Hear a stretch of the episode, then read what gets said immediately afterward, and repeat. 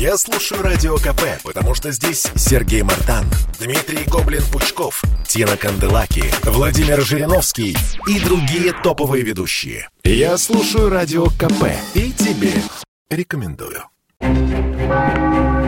Коридоры власти. Здравствуйте, Александр Петрович. Привет. Всем привет. Ну, президент сегодня работает в Новогорево, и завтра он там будет, и послезавтра, и в ближайшую, может быть, неделю-другую, а, потому что еще вчера э, Владимир Владимирович анонсировал, что он уходит на самоизоляцию, но не потому, что он что-то с ним там не в порядке, да, потому что если бы что-то было с президентом, он бы не встречался э, с паралимпийцами вчера в Георгиевском зале, вот, не вручал бы им награды, не так близко с ними бы не общался бы, не давал бы автографы, вот. Так что с президентом все в порядке. Но а сегодня на брифинге несколько вопросов задавали на этот счет. Я, кстати, тоже собирался за, задавать свои вопросы, Миш, но в это время э, как раз позвонили от Анны Юрьевны Поповой, то, что я вчера анонсировал, да, вчера интервью не состоялось, она была очень загружена. И только сегодня, вот утром, во время брифинга мне пришлось выбирать, потому что, э, ну, короче, я вот так быстро, быстро переориентировался. А, э, интервью с Анной Поповой, я думаю, завтра и наши радиослушатели все услышат, и в коридорах власти мы расскажем. Я напомню, что 15 сентября 99 лет создания, э, с с того момента, как были созданы санитарные органы в России. Вот. Еще что хотел бы сказать по поводу э, значит, карантина Владимира Путина. Он будет работать, может быть, даже еще напряженнее, чем в остальные дни, потому что никуда не будет, не будет ездить. Вот, будет, в общем, находиться в Новогореве. Я там был, по крайней мере, в двух комплексах. Там все создано для того, чтобы президент мог и поработать, и погулять. И, кстати, президентский... И, собственно, и перезимовать хочется продолжить, да? Нет, ну смотри, президентские животные, вот которые у него там собаки, они там коза была в свое время, я вот не знаю, что там с козой, вот, лошадка, они же все там с президентом на карантине, так что, так что все. Да, слова, слова Владимира Путина я просто процитирую. Посмотрим, да. как на практике работает спутник Ви. Ну вот, действительно посмотрим. Ну, я думаю, что он уже посмотрел э, и уже убедился, потому что э, очень плотно общался э, вот все это время после того, как сделал первую прививку, потом вторую, и он с людьми, начиная с апреля, по-моему, уже, ну, с мая, по крайней мере, очень плотно общается. Ну, а кто в окружении президента значит, э, заразился ковидом. Ну, ну кстати, вот любопытно, это вот такой хороший вопрос. Кого давненько mm-hmm. не видно? Кто уже тоже а, вот самоизолировался? Нет, вот давайте... Нет, ну смотри, там, там же есть и, и секретари, и адъютанты. Я не думаю, что с кем-то в ФСО, потому что там люди такие очень дисциплинированные, которые вот работают с президентом, и мы их могли наблюдать.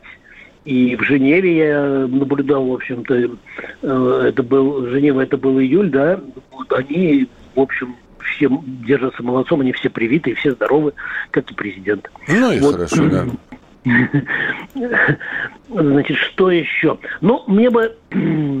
Я не успел э, аншлаговую свою заметочку прокомментировать и показать. Э, она во всех э, топах новостей находилась, хотя я не думаю, что я что-то новое сказал. Ты же помнишь, я ругался в хорошем смысле, что президент 20-градусный мороз без шапки ходит.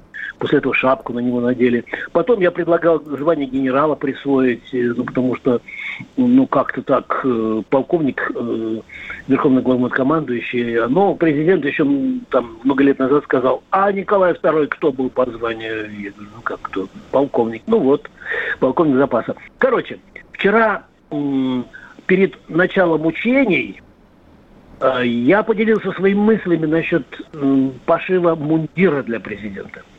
И э, эта новость разошлась очень широко, и мой вопрос, и ответ Дмитрия Пескова.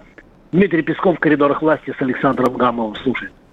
Мы сегодня на таких серьезных учениях снова увидим нашего верховного главнокомандующего в гражданской одежде. Я сейчас вспоминаю парад военно-морских сил Питере. Некий диссонанс все равно ощущается. Ну, если зимой Владимир еще одевает фуражку, какую-то еще одежду, то летом, в общем, как-то так вот, ну, не хватает что чего-то. Скажите, пожалуйста, может быть, вы сказали, что невозможно присвоить звание генерала, допустим, очередное звание Путину, но, может быть, пора все-таки форму пошить?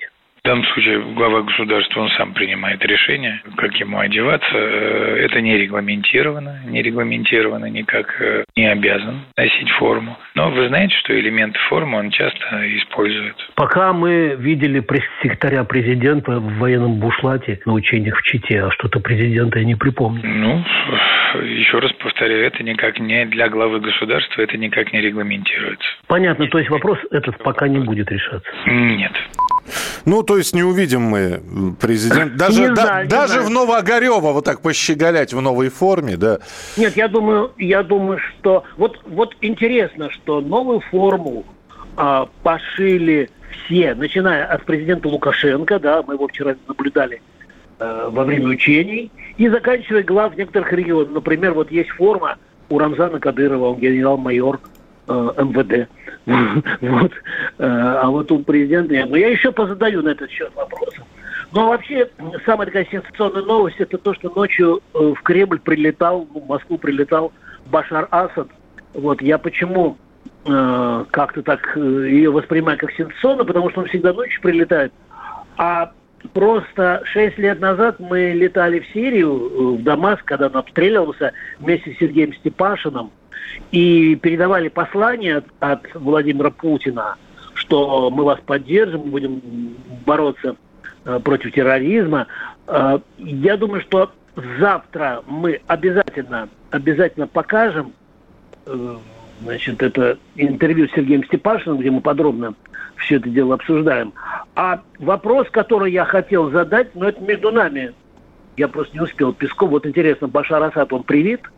у него есть документы о том, что он, э, значит, э, ну, не распространяет ковид. Ну вот мне хотелось бы об этом просить. Но вообще это, конечно, здорово, то, что прозвучало, то, что 90% территории Сирии э, контролируется правительственными войсками, и только 10% э, иностранные войска, и Путин – ну, это имеется в виду, наверное, все-таки турецкие где-то подразделения там находятся.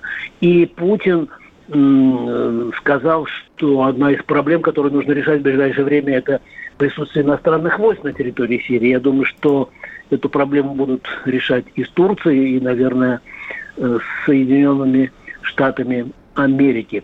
А еще почему я э, сказал, что мы вернемся э, к учениям, да, Э, потому что я подробно обсудил эту тему э, с вип-персоной, я бы так назвал Вячеслава Никонова, потому что если кто смотрит телевизор, э, большая игра, в частности, и другие программы, он там не сходит, собственно, с, с экрана.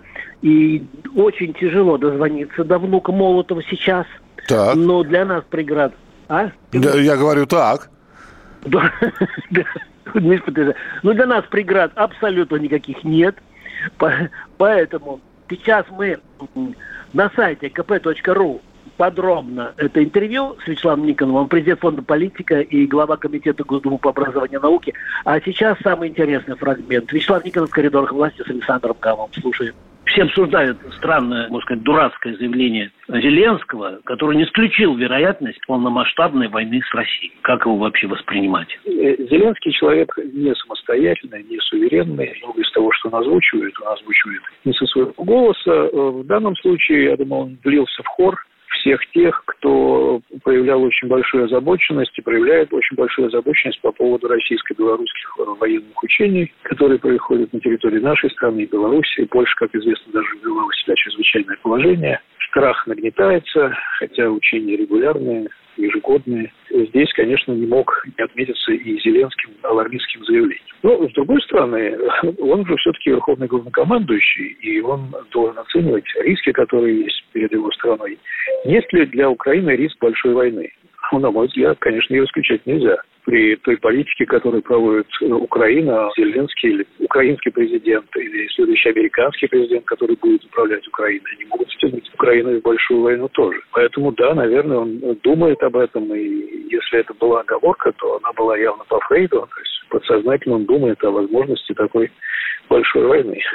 Но при этом он же еще заявил, что это будет большой ошибкой России. Да, вот крупнейшей. Такой... Он сказал, что это станет крупнейшей да. ошибкой. А при чем тут Россия? Ну, он имеет в виду войну именно с Россией. И, может быть, даже мечтает об этом, э, как о событии, которое может подвигнуть его членство в НАТО, хотя это с точностью наоборот. Его не принимают в НАТО именно из-за того, что он может учинить какую-нибудь большую войну с Россией, втянуть в это дело НАТО.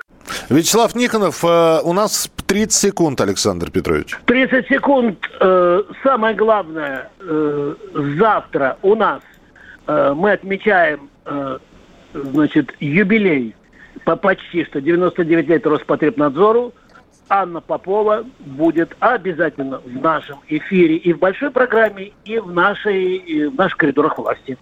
В нашей небольшой программе так бы и говорили. Спасибо большое. Коридоры власти. Действительно, традиционная рубрика от нашего политического обозревателя Александра Гамова в эфире радиостанции «Комсомольская правда». Ну и все это можно услышать э, в подкастах на нашем сайте. Заходите www.radiokp.ru Коридоры власти.